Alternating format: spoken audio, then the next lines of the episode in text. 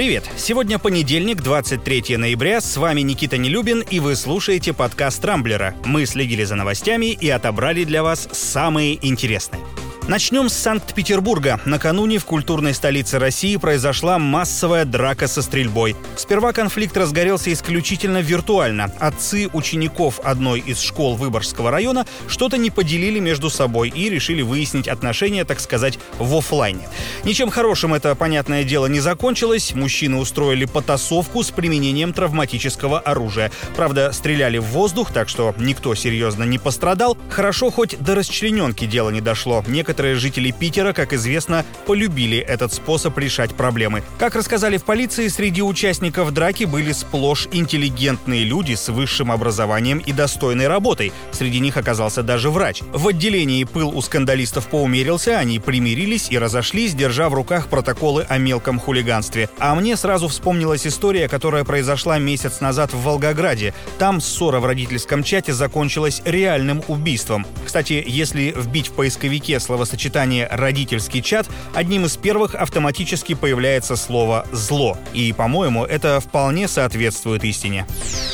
МВД анонсировало создание централизованного банка биометрических данных россиян, иностранцев и лиц без гражданства. Предполагается, что такая система появится в нашей стране уже через три года. В базе будут собраны дактилоскопические и фоноскопические данные, а также информация из лабораторий анализа ДНК. На первый взгляд, цель у всей этой задумки вполне благая. Она поможет определять личность человека или неопознанных тел по геномной информации, то есть ловить преступников и раскрывать так называемых глухарей вроде как станет полегче. Правда, пока не ясно, как планируется собирать биометрические данные, особенно с иностранцев и лиц без гражданства. Вообще МВД в последнее время радует всякими передовыми инициативами. Например, недавно ведомство представило проект по внедрению искусственного интеллекта для выявления серийных преступлений и определения внешности преступников. А в Москве в следующем году планируют запустить систему видеораспознавания подозреваемых по голосу, радужной оболочке глаз и даже даже по походке. Теперь главное, чтобы все эти инновации не вышли боком законопослушным гражданам.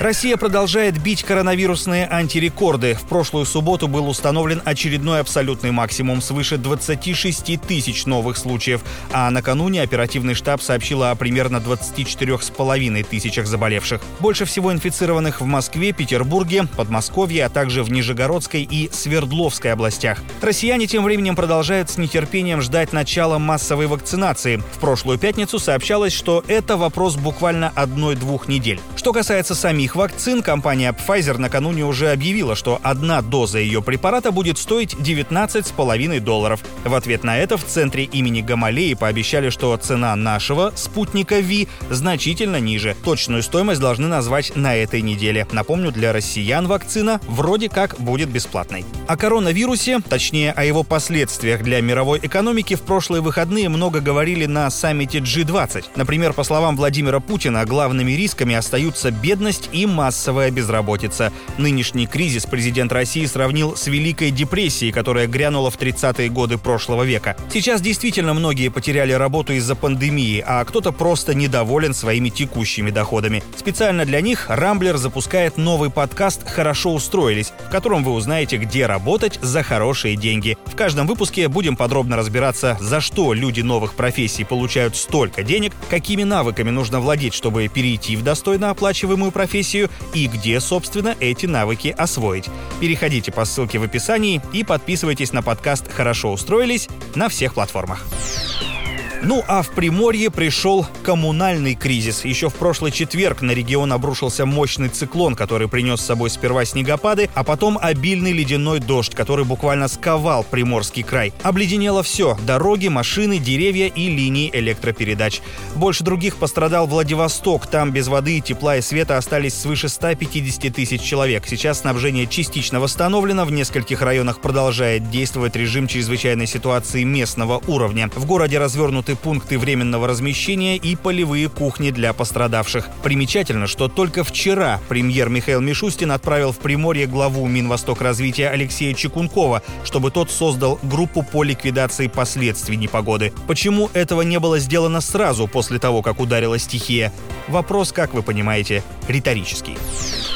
Но есть и хорошие новости. В прошлые выходные одним из самых обсуждаемых людей в мире стал журналист из Нидерландов Даниэль Верлан. Он попал на секретную видеоконференцию министров обороны стран Евросоюза. Самое удивительное, что ему даже не пришлось ничего взламывать. Фотография с паролем и пин-кодом от Zoom-конференции была случайно опубликована в Твиттере главы Минобороны Нидерландов Анки Белливелд. Снимок вскоре удалили, но пронырливый журналист успел переписать данные для входа и без проблем присоединился к видеозвонку. Надо сказать, что европейские чиновники немало удивились появлению Даниэля, который помахал им рукой со словами «Привет, как дела?». Верховный представитель ЕС по внешней политике и безопасности Жозеп Барель, с трудом сдерживая улыбку, предупредил журналиста, что тот стал участником закрытой правительственной конференции, и за это вообще-то грозит уголовная ответственность. К счастью, в тот момент министры не обсуждали ничего секретного, нарушитель спокойствия отсоединился, но видеоконференцию прекратили.